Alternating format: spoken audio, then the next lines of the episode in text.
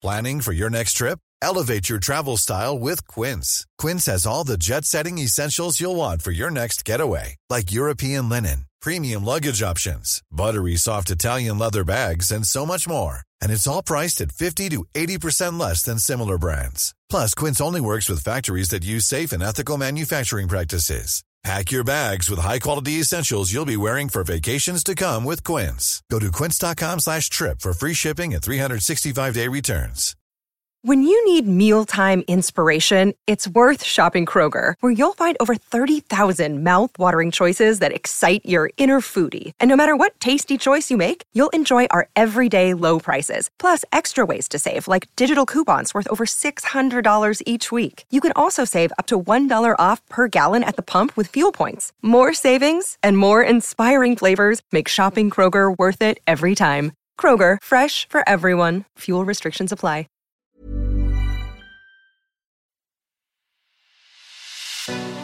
It's The Ancients on History Hit.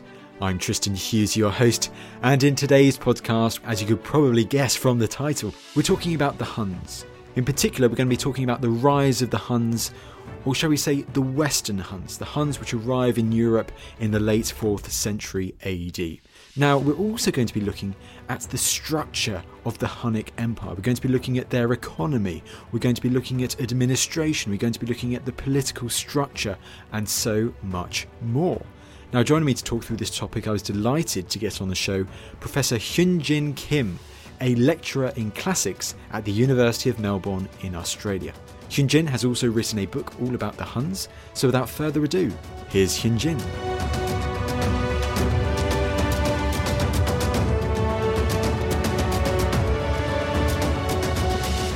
Hyun Jin, thank you so much for coming on the podcast.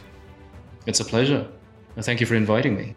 You are very welcome indeed because this is an incredible topic. The rise of the Huns. Hyun Jin, within the space of 50 years, a century or so, we see this remarkable rise of this power emerging from the east to form, can we say, the first unified empire in Europe beyond Roman borders. Yes, that is what happens. And uh, of course, uh, that has mystified not just contemporary Romans, but uh, later historians. How could this have happened? And this all goes back to the Roman historian Ammianus Marcellinus, who presented this very distorted, uh, mythologized, ethnographic description of the Huns, which actually is based on earlier ethnographic work that was done by Roman ethnographers such as Pomponius Mela and Pompeius Trogus. And of course, they all then hark back to the great Herodotus, the Greek historian ethnographer. And so the Huns were portrayed as the most primitive of all peoples, who did not even have knowledge of making iron. they had no metal tools. They used bones instead of iron to make their arrowheads, etc., etc.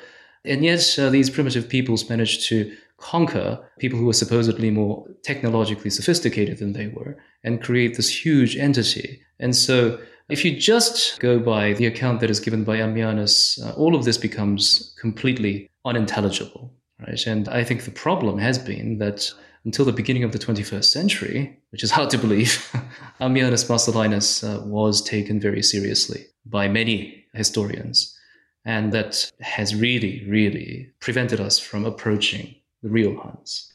The real Huns, indeed. I mean, exactly from what you were saying there, Hyun Jin, it sounds that almost we've been sipping the Kool Aid for too long. This idea of when we've been looking at the ancient historians and we've looked at other civilizations too, where the Romans and the Greco Roman historians portray them in the light that they want, which isn't the correct light, for instance, the Garamantes in the Sahara.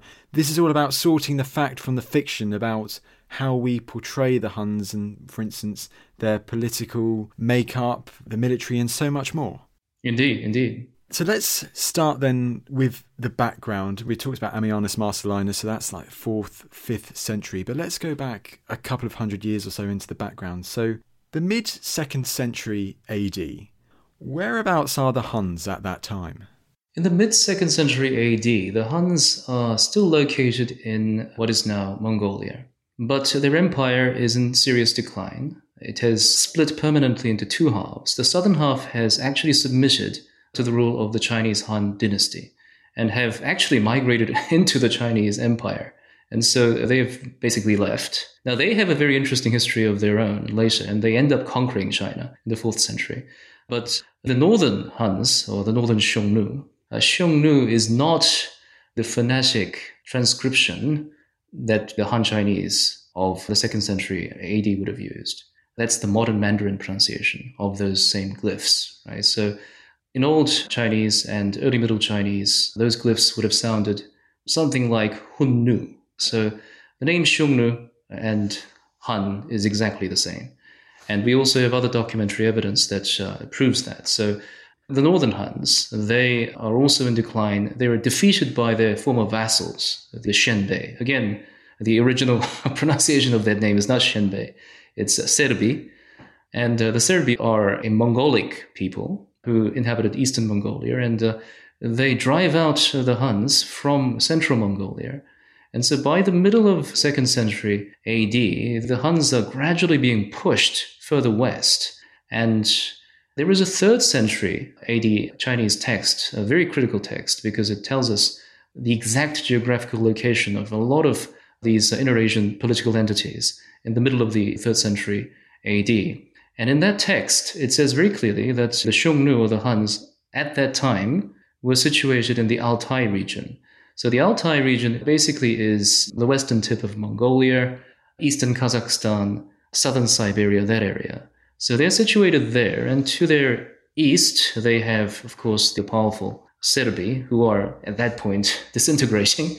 And uh, to the west, they have Turkic peoples called the Dingling probably Oghuric Turks uh, who inhabit uh, what is now the Kazakh steppes. So that's basically the situation. So I think it is possible to assume that by the middle of the second century AD, they are situated in western Mongolia and in uh, what is now uh, eastern Kazakhstan.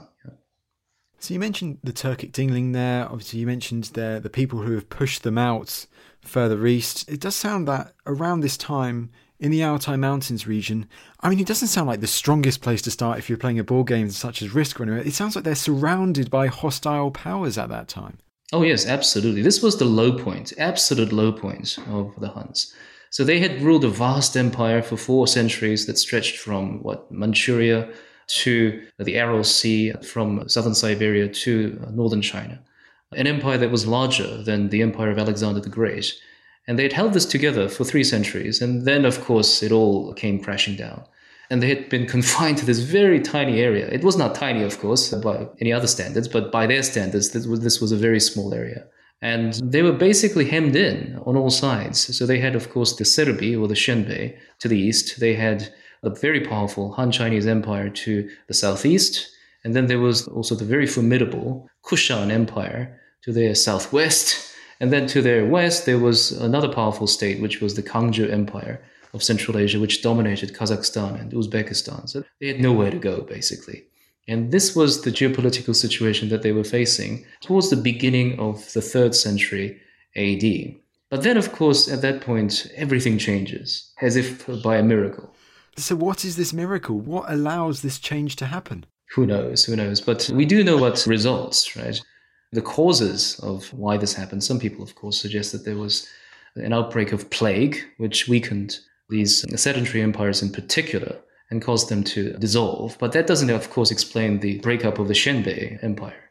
But in any case, what happens is, is that uh, by the beginning of the third century AD, all of these empires, except for perhaps for the, the Kangju state to the west, they just dissolve. So the Han Chinese Empire breaks up and become three feuding kingdoms, and the Chinese have no time to meddle in the affairs of Central Asia any longer. The Kushan Empire also suddenly declines, and they were in fact subjugated by the Sasanian Persians, and they lose their independence.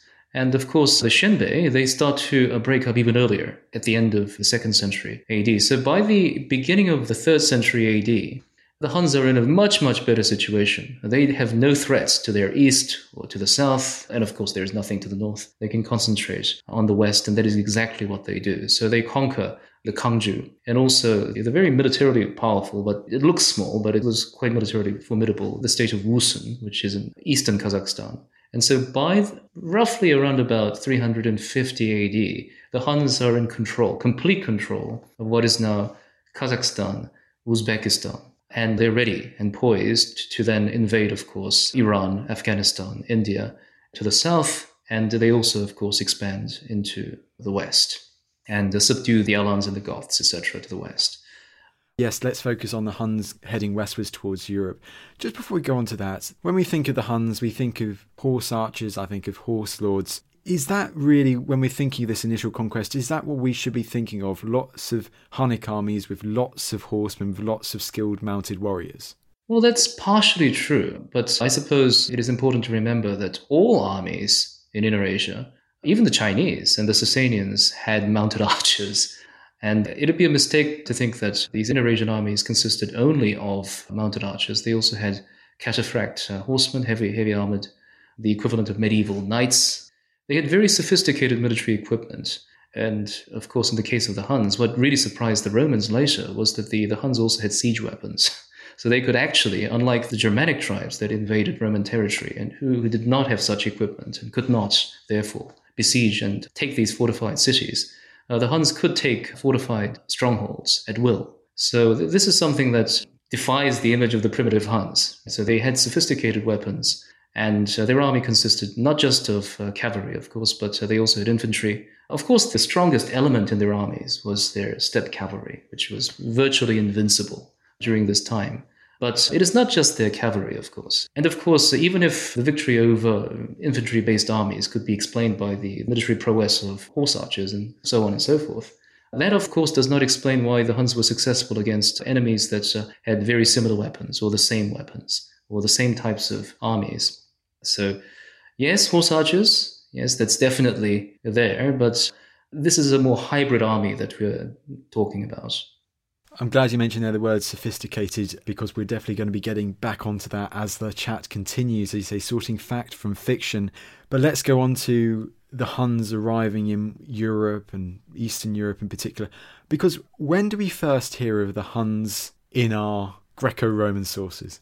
So the Huns first appear in our sources, unfortunately in Ammianus Marcellinus, in the 370s AD. So that is the decade when uh, the Romans first hear about them. And this is via the terrified reports that they hear from the fleeing Gothic and Alanic refugees who flood across the Danube into Roman territory, uh, fleeing the Huns.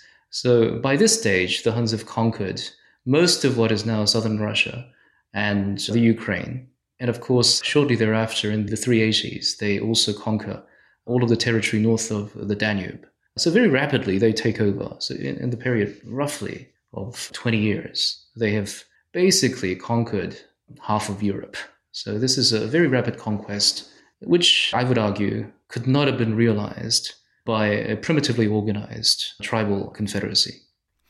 I mean, 10 years, within the space of 10 years of them emerging on the scene, they have conquered large swaths of land in Eastern Europe. I mean, it seems to be this combination of rapid conquest, but also stabilization as well.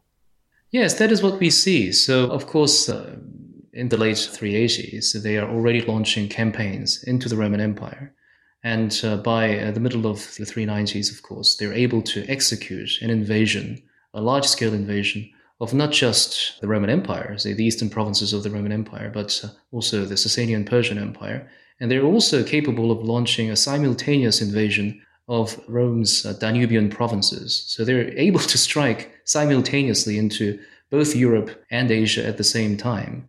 So that I think is substantive proof of organizational capacity. Anybody who knows anything about warfare, even in modern times, of course, an invasion of that scale and magnitude cannot be pulled off by a rudimentary tribal group. It has to be executed by a well organized state apparatus. Well, let's talk about this event in 395 then, Hyun Jin, which you mentioned there, because it sounds like this huge, very well coordinated invasion by the Huns in the west, in the Balkans, with the Roman Empire, but also with that other great empire, as you say, in Central Asia, in the Near East, which is the Sasanians as well. I mean, this must be absolutely well coordinated. And how does it unfold? Is this a massive event in late ancient Near Eastern European history?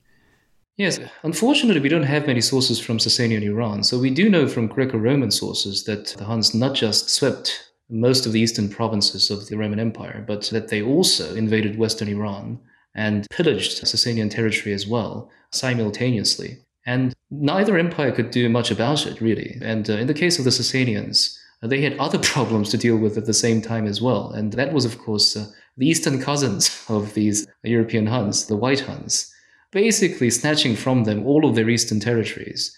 And of course, later, these White Huns, or the Central Asian Huns, would actually conquer Sasanian Iran entirely and reduce it to vassal status. So the Sasanians actually had a worse time than the Romans. And they were subjugated to these White Huns for almost 100 years and had to pay tribute, play second fiddle, basically, until the Turks destroyed the White Huns in the middle of the 6th century. But in the case of the Western Huns, of course, when they invade the eastern provinces of the Roman Empire, nobody really explains why the Roman armies did not march out to meet them and defeat them in battle. What happens is that they just wait until the Huns have basically done their thing and they're leaving with enormous booty and loot. And of course, the one brave Roman general decides that he's going to pursue them. And he does manage to fall upon the rearguard of the returning Huns. And he does manage to recover some of the booty that they were carrying away. But uh, of course, all of our sources do not uh, tell us anything about battlefield victories, triumphs, nothing like that. It was, in other words, a fiasco or a catastrophe. And the more private sources from the period describe this in apocalyptic terms, as if this was the beginning of the end of days, right? And that nothing could be done about this and the world is coming to an end. So it's not that the Romans are weak. That's not what is happening. It is just that they were faced with a situation which was unprecedented. So before this, they had to deal with just one superpower on their doorstep, which was the Sasanians to the east. They had some problems with the Sasanians in the third century, but by the fourth century, they had basically stabilized their eastern borders with Sasanian Persia. But now, of course, they had another problem, another similarly powerful empire on its northern doorstep. So the geopolitical calculus was completely altered. And uh, that is why the Romans had such a difficult time in the late fourth century and, of course, in the fifth century, which gives us the erroneous impression that, uh, oh, the Romans have become decadent and they've become weak, and that's why they're losing every battle. And they didn't lose all their battles, of course. And, of course, uh, that led Edward Gibbon to famously declare that this was the decline and fall of the Roman Empire. It was neither. Only half of the Roman Empire fell apart, the other half lasted another thousand years. And yes, the Romans were far from decadent. Uh, that's what recent research has conclusively shown. It's incredible to think how the arrival of the Huns it completely shifts the geopolitical situation in modern Europe with the Romans. I mean, when the Huns arrive on the scene, they're beginning this incredible expansion. How do they decide to try and portray the Huns, this northern threat? Well, we've got the image that we find in Ammianus. When the Huns were not in direct contact with the Romans, uh, the Romans tried to portray them as uh, a bit like the Cimbri and the Teutones of the first century BC. And you see the same kind of trope that they were incredibly primitive at the beginning. The Cimbri, of course, and the Teutones, they also don't have iron weapons, but they snatch advanced metal weapons from uh, the people that they conquer. How on earth that could possibly happen is beyond me. And then, of course, by the time that they reach Roman frontiers, they've suddenly become quite technologically sophisticated. And that is the image that Ammianus gives us. And so this is not realistic history, of course. Any classicist or philologist who looks at Ammianus can instantly point this out. But in any case, there is that uh, very distorted representation at the beginning. But once the Romans actually meet the Huns, and find out who they are, then we get quite uh, valuable and accurate information about who the Huns are. In fact, uh, the accounts become so accurate that the Romans start to not overestimate Hunnic capacities, but because they're aware of how powerful the Huns are, they start to think that the objective of the Huns is to conquer the Roman Empire and destroy it. So they become an existential threat. Whereas if you look at the behavior of the Hunnic kings, they had no intention of actually conquering the Roman Empire. The Inner-Asian states, all throughout this period, it changes later, of course, during the Middle Ages and the Huns and the Turks, etc. They do actually end up conquering large sedentary states and uh, ruling them uh, directly. But during this time, the Inner-Asian states had a policy of uh, hegemonic overlordship. Right? So what they were after was to subject the Roman state to tributary status so, for example, when the White Huns conquered the Sasanian Empire, you would have thought that they would just do away with the Sasanian kings and govern Persia themselves. That's not what they do. So, what they do is they keep the Sasanian kings in place and they make them their vassal kings. and probably because the empire that they were governing was too large already, and they did not have the bureaucratic and administrative apparatus to govern another empire that they had just conquered. And that's also the situation that the Xiongnu in Mongolia faced. They actually managed to surround the Han Emperor, the Gaozu, and they were this close to basically destroying the Han dynasty. And yet, in that moment of triumph, they decided to let him go in return for a promise of annual tribute. And so the Han Empire survived to wreak vengeance later, right? But the same thing was happening in the case of Romans and the Huns. The Huns saw themselves as hegemonic rulers of all the earth, and their aim was to subject the Roman kings, as they saw them, to a tributary status. And that is why, for example, and we won't get to it today, but the ambassador that Attila sent to the Western Roman court tells the Western Roman emperor that Attila, your master and mine, commands you to prepare a palace for his arrival.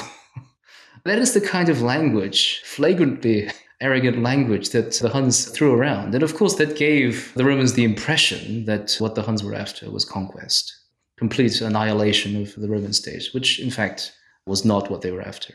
So it turns out. Well, that's absolutely fascinating. And you mentioned Attila there, but there is another figure I'd like to focus on, and that's Uldin. Is Uldin a good example of this mindset of the Huns that it's not always conquest against the Romans, it's also cooperation, this idea of tribute, this idea, shall we say, of vassalage? I mean, who was Uldin and how does he fit into all of this? Yes, Uldin is presented as a Regulus. The Romans knew who he was, right? So he's a sub king. He's not the high king, the Praecipuus Rex, as the Romans would call Attila and the other sort of high kings of the Hunnic state. So the Hunnic state is a kind of a quasi feudal entity. I hate to use the word feudal uh, because it gives the wrong impression, but it's a state in which there is the supreme ruler or the emperor called the Dargwa or Daruga who rules the imperial center. And he is assisted in his duties, imperial duties, by sub kings. So there is the great king, the wise king of the left, the wise king of the right, rulers of the eastern and western halves of the empire, respectively. And then there are the kings of the north and the south, below the kings of the east and the west. So there are four preeminent kings. And then below those four preeminent kings, there are six more kings who constitute a kind of an aristocratic council that kind of functions like sort of a house of lords, sort of, uh, for want of a better description. And there are also state officials who manage the communications between the imperial center and the provinces called the Gudu Marquis. And then the regional governors, uh, the 24 imperial lords, they're called the 10,000 horsemen or the horse lords who govern the 24 main provinces of the empire. And then below them, further petty kings, regional rulers, and tributary states that all have varying degrees of autonomy vis a vis the imperial center. So that's the kind of the structure that we are dealing with. And exactly the same structure is found amongst the Huns in Europe as well. And uh, this is borne out by the evidence that we get from Priscus in particular. And Uldin, the name is quite interesting because the Romans tended to mistransliterate the Hunnic, or the Old Turkic word for six, which is alti. So in some cases they get it right. So for example, alt ziagiri, which is a corruption of the Turkic term altikur, which means the six lords, right? So six kings that I've just mentioned. Sometimes that is uh, mistransliterated as Ultzinkur, right? So alt was sometimes mistakenly written as Wult or Uld. And that later actually becomes a relatively frequent name found amongst, of course, the later Huns and also even amongst people of Germanic origin who started taking on Hunnic names. And so Uldin, the in is a Greek suffix. So basically, he's a sixer, right? He's one of the six kings. And he's probably a sub king who is in charge of the Danubian region, so the western extremity of the Hunnic Empire at the time. As we can see from that vast uh, military enterprise of 395 AD, the Hunnic imperial center was still very much in the east, so in the Caspian steppes. And so Uldin was in charge of the, the western extremity of the Hunnic Empire. He uses the same imperial language that we'll see later. He tells the, the Roman ambassador that everything under the sun is the property of the Huns. So he claims that the Romans should submit to Hunnic hegemony. But uh, despite his bravado, uh, Uldin's uh, position in the western extremity of the Hunnic Empire is actually quite vulnerable. He doesn't have many Huns there. Most of the Huns are to the east. And so we know this because later when Uldin invades the Eastern Roman Empire, and that invasion ended up in a fiasco because the, the Romans managed to bribe Uldin's subordinates and they rebel. So the invasion just fizzles out. But some of Uldin's troops end up being captured. And it turns out that a lot of these troops are not Huns. Right? In fact, none of them are Huns. They're actually Germanic peoples who had been recently conquered by the Huns. And so Uldin has a core group of Huns, obviously, who protect him and who are the senior officers and what have you. But most of his troops are of Germanic origin. And so, yes, he might use tough talk and grandiose language, but his position in the, in the West is uh, it is not what it looks to be, right? Of course, so if when the main Huns arrive, it's a different story. But uh, of course, threw around his weight a little bit too much, and later, of course, ends up humiliating himself. But uh, yes, he's not a major king, he's just a sub king, and the Romans knew that. Mom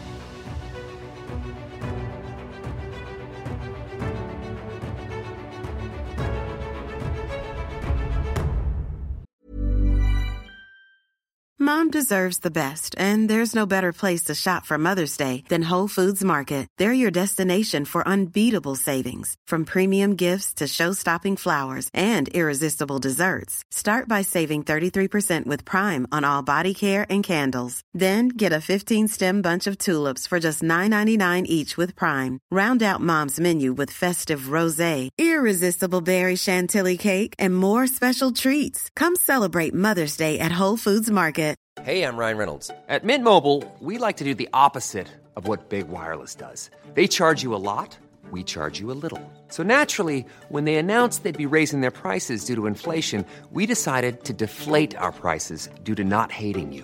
That's right. We're cutting the price of Mint Unlimited from $30 a month to just $15 a month. Give it a try at mintmobile.com slash switch. $45 upfront for three months plus taxes and fees. Promo rate for new customers for limited time. Unlimited more than 40 gigabytes per month. Slows. Full terms at mintmobile.com. Hi, I'm Daniel, founder of Pretty Litter. Did you know cats tend to hide symptoms of sickness and pain? I learned this the hard way after losing my cat, Gingy. So I created Pretty Litter, a health monitoring litter that helps detect early signs of illness by changing colors, saving you money and potentially your cat's life. Pretty Litter is veterinarian developed, and it's the easiest way to keep tabs on your fur baby's health right at home. Go to prettylitter.com and use code ACAST for 20% off your first order and a free cat toy. Terms and conditions apply. See site for details.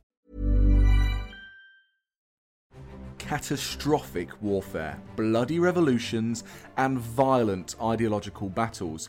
I'm James Rogers, and over on the Warfare podcast, we're exploring the vast history of ferocious global conflict. We've got the classics. Understandably, when we see it from hindsight, the great revelation in Potsdam was really Stalin saying, Yeah, tell me something I don't know.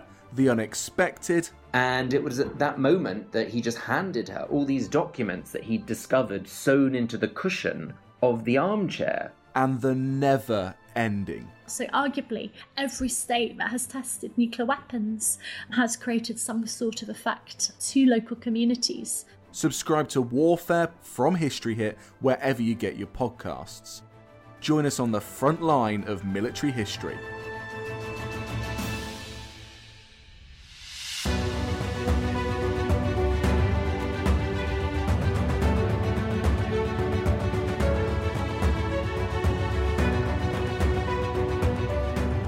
That's so interesting once again because sometimes I said you think of the Huns, you think of hordes, you think of these big figures such as Uldin and of course Attila's much bigger later. But actually you're putting it into the bigger perspective. Like he was just a small part of this large organised Hunnic Empire, this large organised system of government, and he was just on a western extremity who didn't actually have many Huns himself. He was actually people within the Hunnic Empire. From what you've been saying there, does it really emphasize how, once again, we're going back to this idea of the Hunnic Empire, extraordinarily sophisticated system with all these different political levels, this political hierarchy, that seems to have originated from the times when the Huns were the Xiongnu, all that way further east. Yes, yes, indeed. And so Priscus, as usual, gives us the most graphic description of this political order. So he's invited to a banquet by Attila, of course. And he notices, and he's very perceptive. He's the Roman ambassador, and he notes down everything. And he notices that the seating arrangements at that banquet is determined by the rank of the various nobles who are in attendance. So he notices that the nobles who are seated to the right of the king, towards the east, outrank the nobles who are seated to the left of the king, who are the western nobles. So Beric, for example, whose fief is located in what is now Hungary, is outranked by Onegesius, whose fief is located in the east, in what is now the Ukraine. And so Onegesius is seated in the position of honor to the right of the king. And then he notices also that there were two very, very conspicuous kings who were seated to the left and right of Attila himself on the same couch right? So these are, of course, the equivalent of the Xiongnu, wise kings of the left and right, the nominal or the titular rulers of the eastern and western halves of the empire. And of course, he notices that to the right of Attila is seated Elak, the eldest son and heir of Attila the Hun. He is the ruler of the eastern half of the empire. And this conforms exactly to Xiongnu practices in the east, whereby the heir to the throne is the wise king of the east. Right? He rules over the east. And then to the west of the king is seated the paternal uncle of Attila, Oebarsius, who is the nominal ruler of the west. Right? So Priscus gives us an exact portrayal of the Hunnic political system via his observation of the seating arrangements at that banquet. And of course, there are also many other details that come from other authors and Priscus himself that tells us a lot about the existence of the same types of offices of state that originally existed in the Xiongnu Empire also existing in the same fashion in the Hunnic Empire. And it's not just the Huns who have this system, it's every other major Eurasian state after the Xiongnu have very similar systems of governance. And so it's not surprising at all, of course, that the Huns have exactly the same kind of government structure.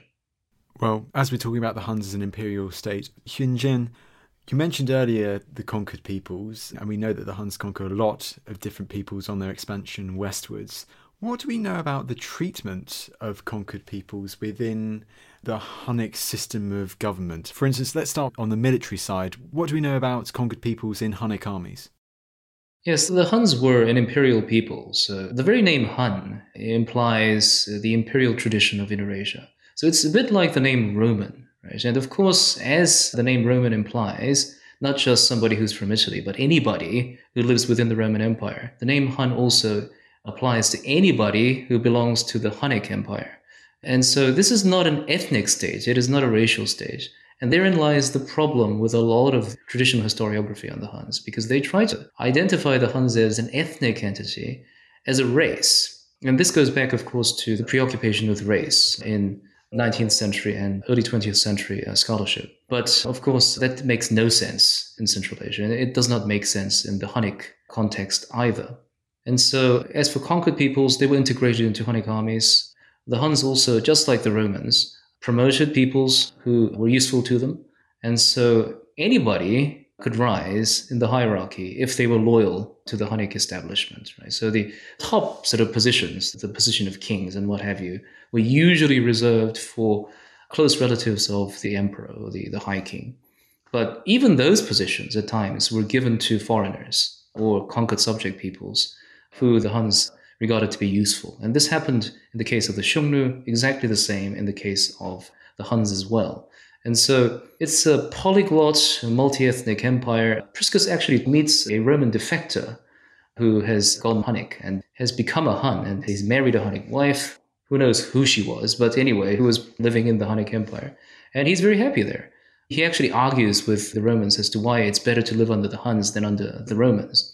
Now, this is all rhetorical, of course, and we're not exactly sure as to whether such a conversation happened in exactly the same way, but it is quite telling that if the Huns found you useful, then you could be very successful, as in any conquering state, especially if you had military potential or had bureaucratic potential, then you were recruited. Which is not to say that the experience of Hunnic conquest would have been a pleasant one, of course. As with any conquest, it was brutal. And later, in 468 AD, when Dengizik, who is the son of Attila, launches his campaign into the, Roman Empire, the Romans managed to sow dissension within the ranks of Dengizik's uh, Gothic troops by sending one of their Hunnic officers. So there was a Hun who was working for the Romans. And so he goes to the Goths And starts talking to the Goths about the humiliation they have suffered under the Huns, right? The heavy taxes and all of these indignities that they had been forced to endure. And this really, really makes them angry. they decide to rebel against the Huns. So certainly uh, no walk in the park. I don't think anybody would have liked Roman conquest either. You know, Julius Caesar murdering a million Gauls. These things, unfortunately, of course, are are part of imperial conquests and imperial expansion. And the Huns were prolific at it. And so one, one of the reviewers to my book wrote uh, this hilarious description and said that this guy wants to sort of go on about how wonderful his Huns were. No, no, no, no. They weren't wonderful people. They were just as crazy and brutal as anybody else who lived at the time. But uh, where we do make a mistake is to create this dichotomy and say the Huns were the evil ones and the Romans were the good guys. No good guys. As you say, it's sorting the fact from fiction and lifting a lid on that, which is absolutely crucial. Uh, what your work has done. Let's keep on the strand for a bit longer then, because we see this with imperial powers throughout history, and particularly in ancient history, where we see whether it's the Macedonians or the Romans or the Achaemenid Persians, where they displace groups of people from one part of the empire to a far part of the empire, particularly if they're a troublesome group of people. Do we see the Huns doing this too at all?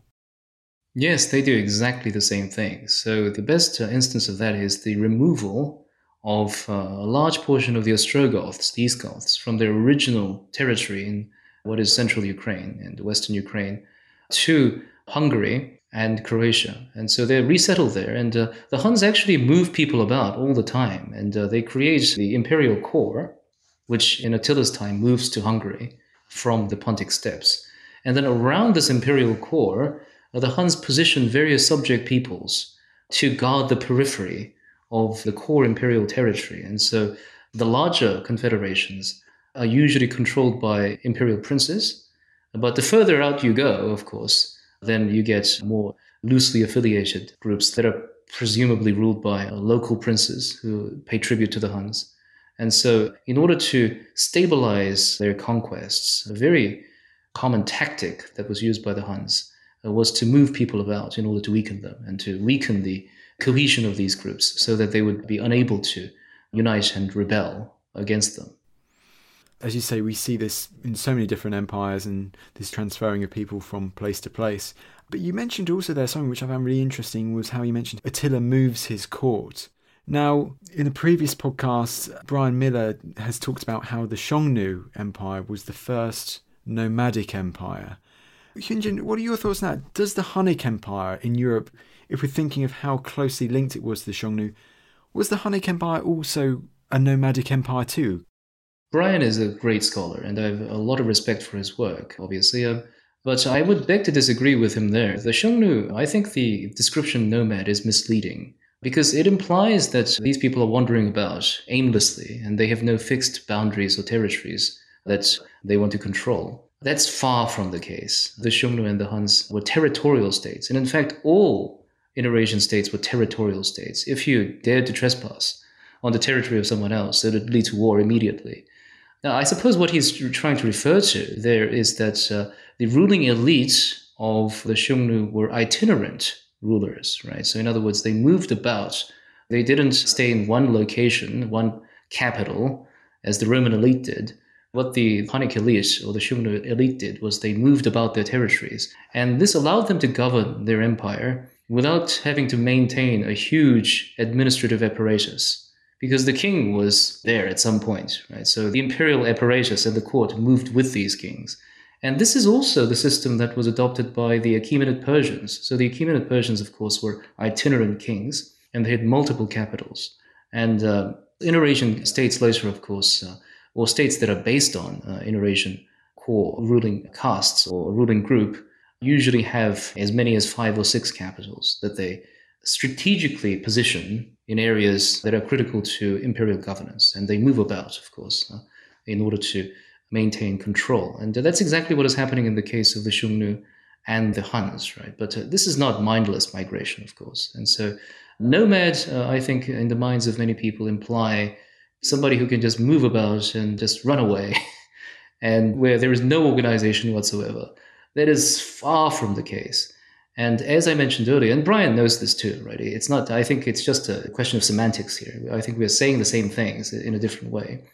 I would prefer to call them agro pastoralists. And uh, this is also the opinion of another uh, very great scholar of Inner Asia and Central Asia, Ursula Brosseder. She is, in fact, one of the people who have coined the, this term, that uh, these people had an economic system which combined a pastoralist elite core with an agricultural subject population. And so uh, all of these Inner Asian states, with rare exceptions, follow the same model. So, yes, the most powerful elite group are usually pastoralist, but I suppose we could call them nomad in brackets.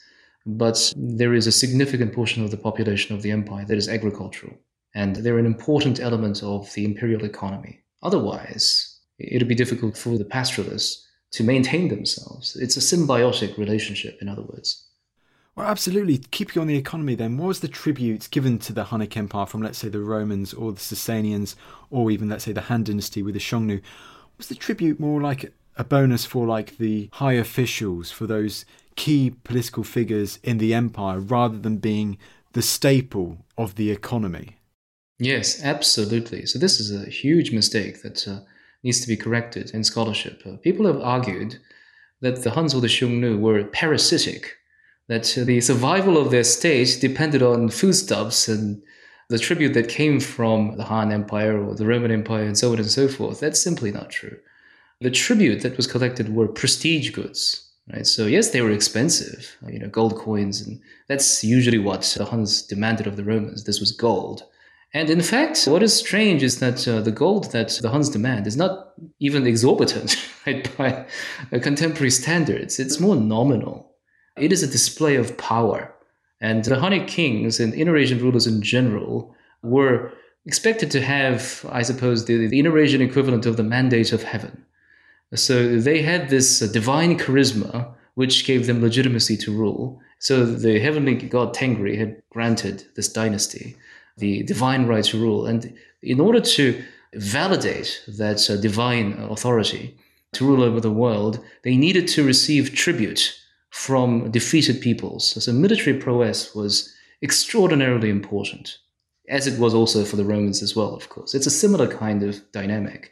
A conquest solidified imperial control and also the authority of the king who was in charge. And so that explains the, I suppose, the belligerence of the Hunnic kings. They had to periodically display their strength in order to keep their uh, subject peoples in line. And the best way to do that, of course, was to invade, in the case of the Huns, the Roman Empire, and then forced the Romans to pay tribute. And so the periodic war was not a bad thing, for them anyway. It's something that was necessary, not the actual tribute itself. The Huns did not live off that tribute. It's just that that tribute allowed the king to display his largesse and his majesty to his nobles and powerful vassals, uh, who would then be made aware of the fact that even the Roman emperors are vassals of the Hunnic king. You better not rebel yourself. Well, absolutely. The superpower for four centuries or so brought to become, yeah, giving tribute to this new rising empire in the block. And Hyun Jin, just before we uh, completely wrap this up, if let's say the Huns emerge into the scene in our Greco-Roman sources in the 370s, around that time, just under a century later, I mean, how large is the Hunnic Empire by that time? By that stage, uh, by the middle of the 5th century, the Empire of the Huns stretches from the Rhine, which is, of course, the western border, and well, it's almost impossible to figure out what the exact eastern border was. But we do know for certain that uh, they did exercise control over the Kuban steppe. And so, in other words, their empire probably stretched as far east as the Caspian Sea.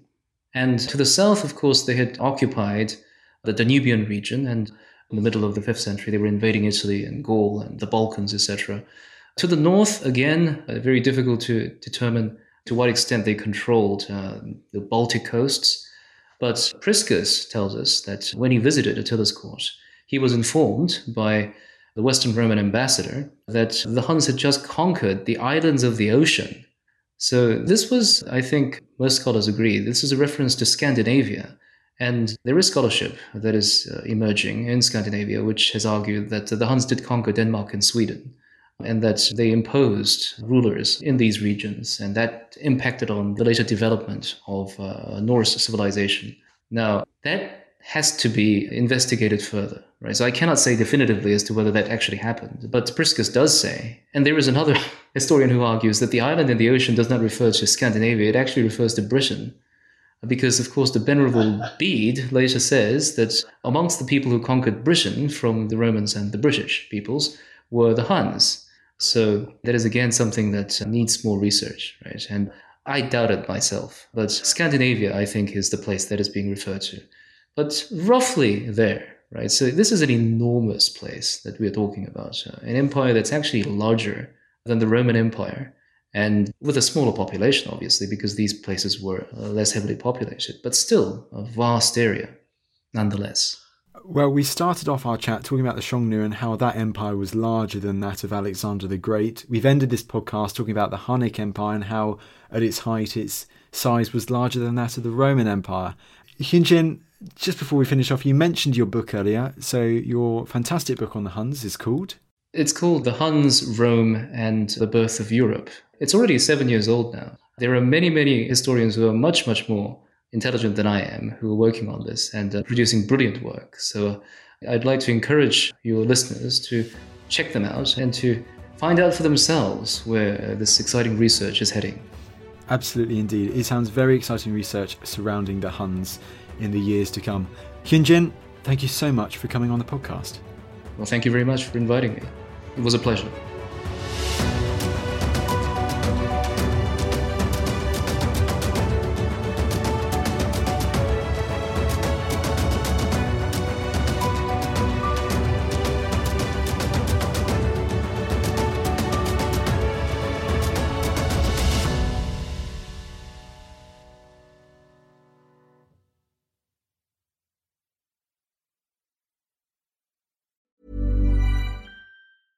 Even when we're on a budget, we still deserve nice things.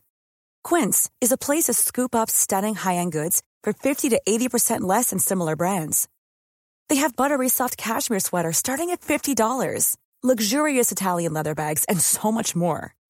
Plus, Quince only works with factories that use safe, ethical, and responsible manufacturing. Get the high-end goods you'll love without the high price tag with Quince. Go to quince.com/style for free shipping and 365-day returns.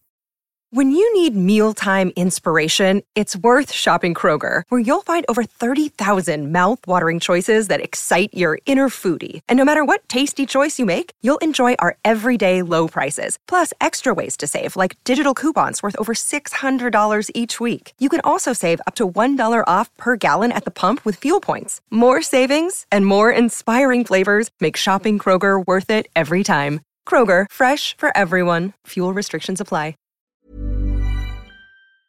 Thank you for listening to this episode of The Ancients. Please follow this show wherever you get your podcasts. It really helps us, and you'll be doing us a big favour.